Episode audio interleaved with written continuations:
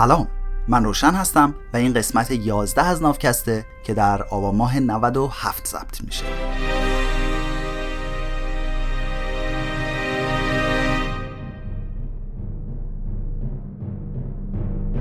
چیزی که تا اینجا شنیدین ترجمه من از کتاب سیپینز یا انسان خردمند نوشته یوال هراری هست که از روی نسخه انگلیسی کتاب با یه سری توضیحات اضافه به شما ارائه میدم. ولی از مفهوم و اصل کتاب کم نمی کنم. تو ده قسمت اول که شامل فصل یک کتاب میشن از شواهد علمی موجود و فرضیاتی که روی این اسناد بنا شدن گفتیم که بیشتر در مورد گونه های مختلف انسان بود. از نظراتی که محققان در مورد ناپدید شدن این گونه های انسان و پستانداران اغلب بزرگ جسته داشتند گفتیم و به نقش انسان امروزی تو این انقراض ها اشاره کردیم. شنیدیم که ما بدون تکنولوژی های دوران کشاورزی و صنعتی هم می‌تونیم به شدت برای کره زمین و محیط زیست مخرب و زیانآور باشیم. الان رسیدیم به دوران کشاورزی. این قسمت بزرگترین فریب طول تاریخ.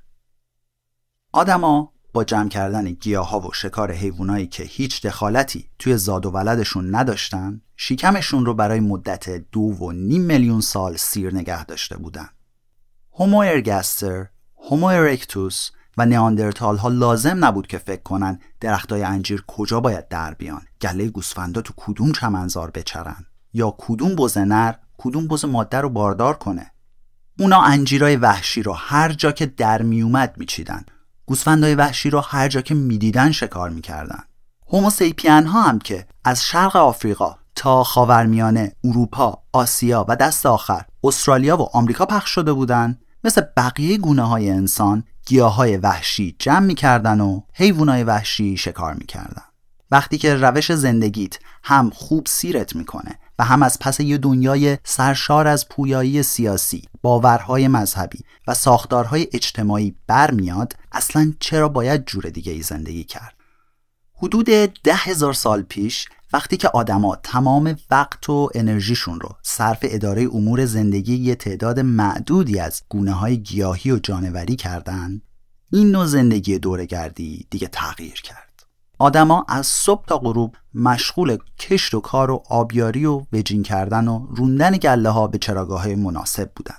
اونا فکر می‌کردن که اینجوری محصول بیشتری گیرشون میاد. این انقلاب کشاورزی بود انقلابی در نحوه زندگی انسان ها مرحله انتقال به کشاورزی هول و هوش 11500 تا 10500 سال پیش تو مناطق کوهستانی جنوب غرب ترکیه، غرب ایران و سرزمین شام کلید خورد. این دوران گذار خیلی آروم و تو محدوده جغرافیایی مشخصی شروع شد. حتی همین امروز با این تکنولوژی های پیشرفته بشر بیشتر از 90 درصد کالری مورد نیازش رو از گیاه های انگشت شماری تأمین می‌کنه که پیشینیانمون بین 11 هزار تا 5500 سال پیش اهلیشون کردن. مثل گندم، برنج، ذرت، سیب زمینی، ارزن و جو. گندم و بز حدود 11 هزار سال پیش. نخود و عدس هلوهوش ده هزار سال پیش. درخت زیتون 7000 سال پیش اسب 6000 سال پیش درخت تاک یا انگور 5500 سال پیش. بعضی حیوونا و گیاها مثل شتر و بادوم هندی دیرتر از اینا اهلی شدن. اما موج اصلی اهلی کردن حدود 5500 سال پیش دیگه تموم شد. جالب اینه که تو این 2000 سال اخیر هیچ حیوان یا گیاه قابل ذکری اهلی نشده. اگه ذهن ما مال دنیای شکارچی گردآورنده ها باشه سفرمون مال کشاورزای باستانیه. علمای این حوزه یه زمانی فکر می‌کردن که کشاورزی از یه مبدع مشخص تو خاورمیانه شروع شده و از اونجا به بقیه نقاط دنیا رسیده. ولی امروز محققا همه بر این باورن که آغاز کشاورزی تو جاهای دیگه دنیا مستقل از خاورمیانه بوده و ربطی به صدور انقلاب نداشته. بیخبر از کشت گندم و نخود تو خاورمیانه مردم آمریکای مرکزی ذرت و لوبیا را اهلی کردند.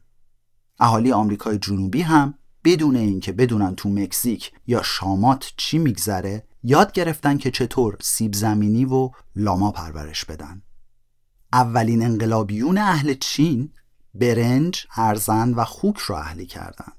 بعضی هم که از چنگ زدن زیر بوته ها واسه پیدا کردن کتوی وحشی خسته شده بودن تصمیم گرفتن تا خودشون کدو تنبل بکارن و شدن اولین باغبونای آمریکای شمالی اهالی گینه نو نیشکر و موز رو اهلی کردن از اون طرف اولین کشاورزای غرب آفریقا هم متناسب با نیازشون ارزن آفریقایی، برنج آفریقایی، ذرت خوشه‌ای و گندم رو مطیع خودشون کردن.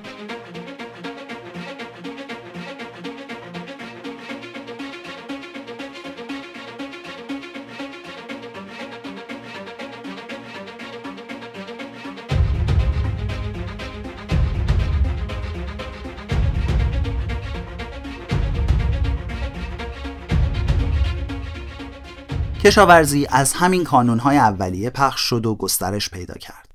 جوری که تو قرن اول عصر حاضر اکثر مردم دنیا دیگه کشاورز شده بودن حالا چرا این انقلابای کشاورزی تو خاورمیانه، چین و آمریکای مرکزی رخ داد؟ اما خبری تو استرالیا، آلاسکا یا آفریقای جنوبی نبود. یه دلیل ساده داره. اونم این که بیشتر گونه های گیاهی و جانوری اصلا اهلی نشدنی. سیپین ها می‌تونن قارچ زمینی خوشمزه که ما بهش میگیم دنبلان از زیر زمین در بیارن و یا ماموت های پشمالو رو شکار کنن. اما رام کردن هیچ کدوم از این دوتا ممکن نیست. پرانتز باز این قارچ دنبلان که تو انگلیسی بهش میگن ترافل با دنبلان گوسفند فرق می‌کنه. اسمشون یکیه ولی قارچش گرونتره.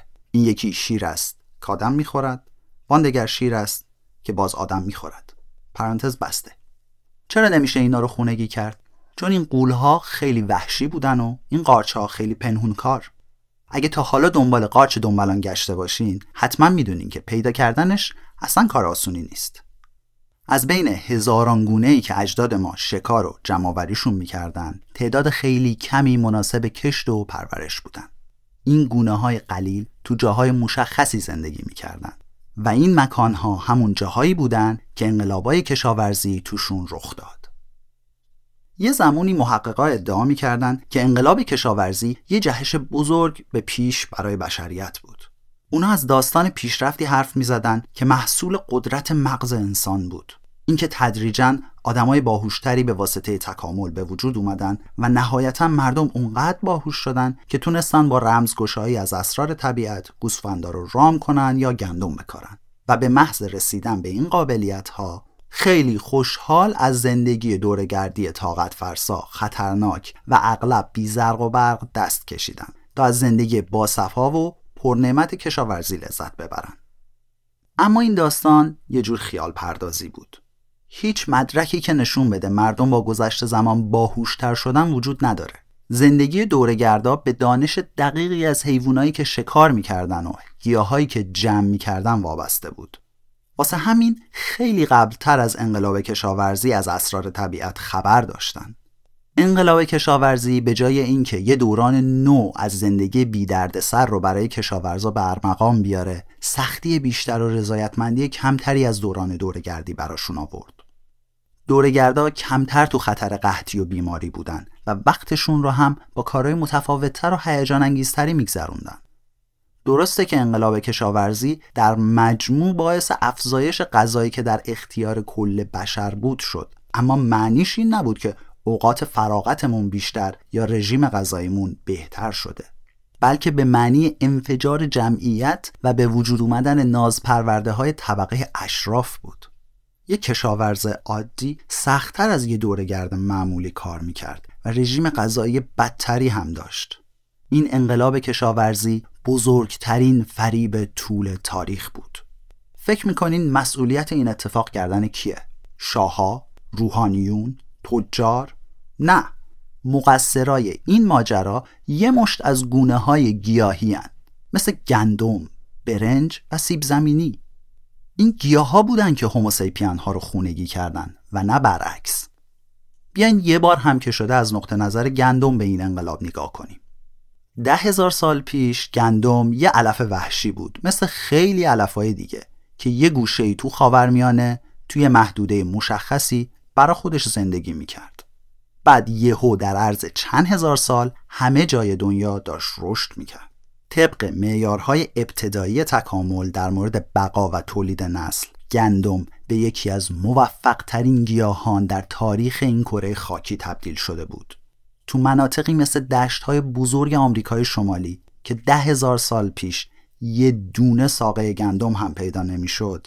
الان صدها کیلومتر می‌تونین راه برین و چیزی بجز گندم نبینین. امروز گندم مساحتی حدود دو ممیز 25 میلیون کیلومتر مربع از کل دنیا رو پوشش میده.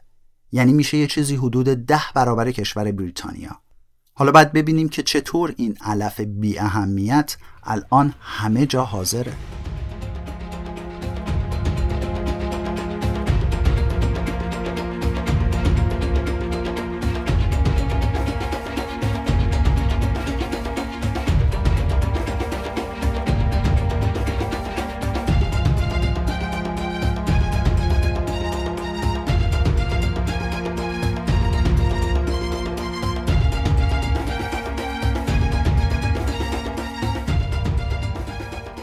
گندم سر هوموسیپین ها رو شیره مالید و با تقلب کاری کرد تا اونا در جهت تأمین منافع گندم کار کنن. این میمونی که ما باشیم تا ده هزار سال پیش زندگی به نسبت راحتی رو از راه شکار و گردآوری میگذروندیم. ولی بعدش شروع به این کردیم که هر روز بیشتر و بیشتر برای کاشت و داشت گندم وقت بذاریم.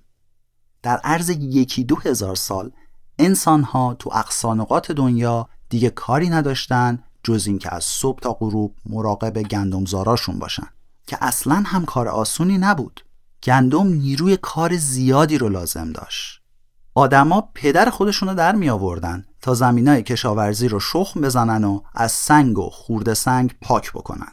چون گندم از سنگ خوشش نمی اومد زنا و مردا روزای طولانی تو زل گرما علفای هرز رو میکندن چون که گندم دوست نداشت تو جا و آب و مواد غذایی با بقیه گیاه ها شریک بشه. گندم مریض می‌شد. بعد سیپین ها باید حواسشون بود که ها کرم نزنن و پژمرده نشن. کشاورزا باید از گندم در مقابل خرگوشا و حمله ملخها هم محافظت می‌کردن. چون که گندم در مقابل موجودات دیگه‌ای که می‌خواستن بخورنش کاملا بیدفاع بود.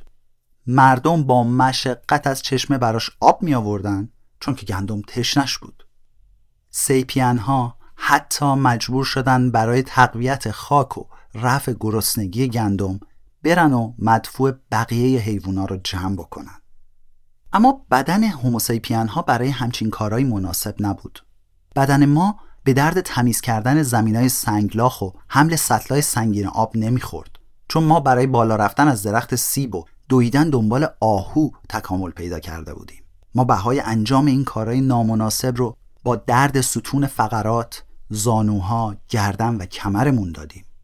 بررسی اسکلت های باستانی نشون میده که این تغییر وضعیت به سمت کشاورزی کلی از بیماری های مزمن مثل دیسک کمر، آرتروز و فتق برامون داشت. به علاوه این کاروبارای کشاورزی اونقدر از مردم وقت می برد که مجبور شدن همونجا و برای همیشه کنار مزرعهشون ساکن بشن. این شد که راه و روش زندگی به کلی تغییر کرد. این ما نبودیم که گندم رو خونگی کردیم. این گندم بود که ما رو خونگی کرد.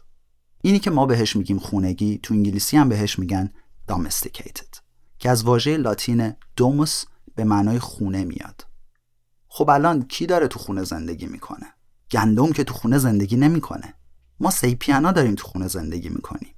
چطور گندم تونست ما رو راضی کنه؟ تا به جای یه زندگی تقریبا خوبی که داشتیم بریم سراغ یه حیات مشقت بار به جاش چی بهمون داد؟ غذای بهتری که گیرمون نیومد.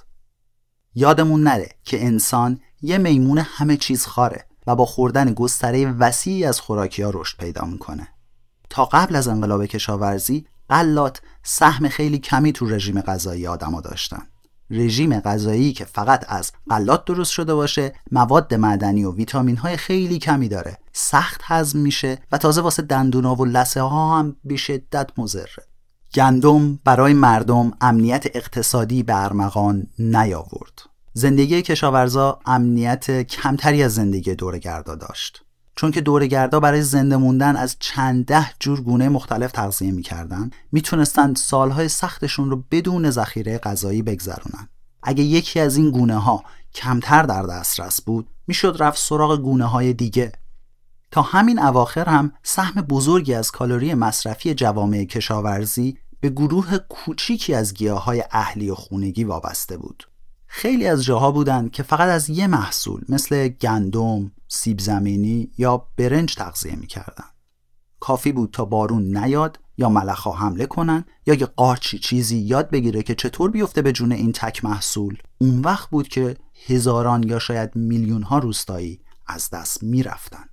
گندم حتی نتونست امنیت جانی در برابر خشونت های انسانی برامون داشته باشه. خشونت کشاورزای اولیه کمتر از دورگردا که نبود هیچ بیشتر هم بود. کشاورزا هم زمین بیشتری برای کاشت می‌خواستن و هم مال و منال بیشتری داشتن. مجال زیادی هم برای سازش و مصالحه با قبایل همسایه نبود چون که از دست دادن مرتم می‌تونست به معنای مرگ یا زندگی باشه. اگه یه گروه دورگرد از طرف یه رقیب قدرتمند تحت فشار قرار می گرفت معمولا می‌تونست جمع کنه بره یه جای دیگه. کار سخت و خطرناکی بود اما شدنی بود. ولی اگه یه روستای کشاورزی از طرف یه دشمن قویتر تهدید می‌شد عقب نشینی به معنی از دست دادن افراد مسن خونه ها و انبارهای غذاشون بود. تو بیشتر موارد کسایی که فرار می‌کردن از گشنگی میمردن. واسه همین کشاورزا تا آخرش و تا پای جونشون وای میستادن و میجنگیدن.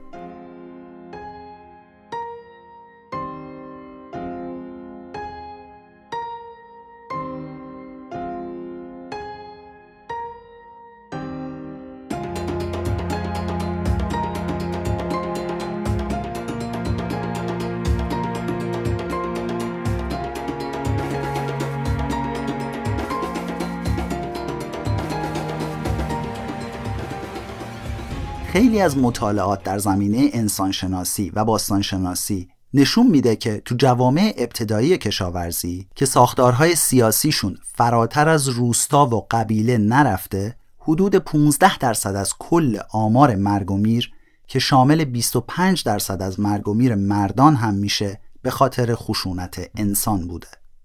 تو دهه های معاصر کشور گینه نو آمار مردانی که در نتیجه خشونت کشته شدن این بود. سی درصد تو قبیله کشاورزی دنی و 35 درصد تو قبیله کشاورزی انگا. همین آمار تو کشور اکوادور برای قبیله واورانیس تقریبا به 50 درصد می‌رسه. یعنی همین 50 60 سال پیش یکی از هر دو نفر بزرگسال این قبیله به دست یه انسان دیگه کشته می‌شد.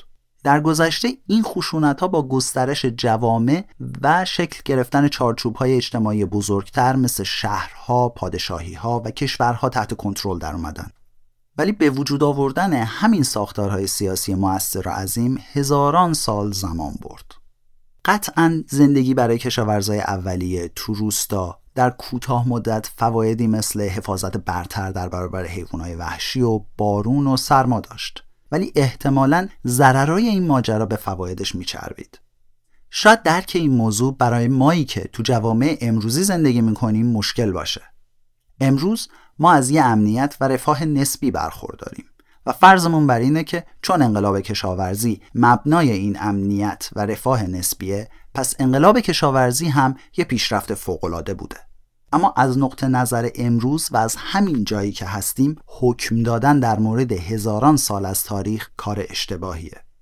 بیاین از دید یه دختر بچه سه ساله چینی که تو قرن اول عصر حاضر داره از سوء تغذیه میمیره به ماجرا نگاه کنیم. پدر این بچه تمام محصولش رو از دست داده. حدس می‌زنین اون بچه با خودش چه فکری می‌کنه؟